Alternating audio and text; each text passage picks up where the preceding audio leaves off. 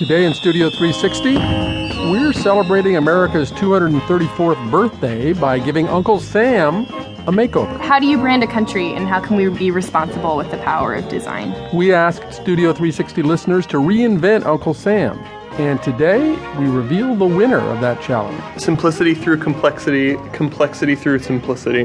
While we were at it, we also thought it'd be nice to have a new national anthem. So the indie rock band Apples in Stereo wrote a brand new one just for us. So I hear the music of the great outdoors. So I see the beauty of America. Later on, my favorite jazz pianist turns to hip hop for inspiration.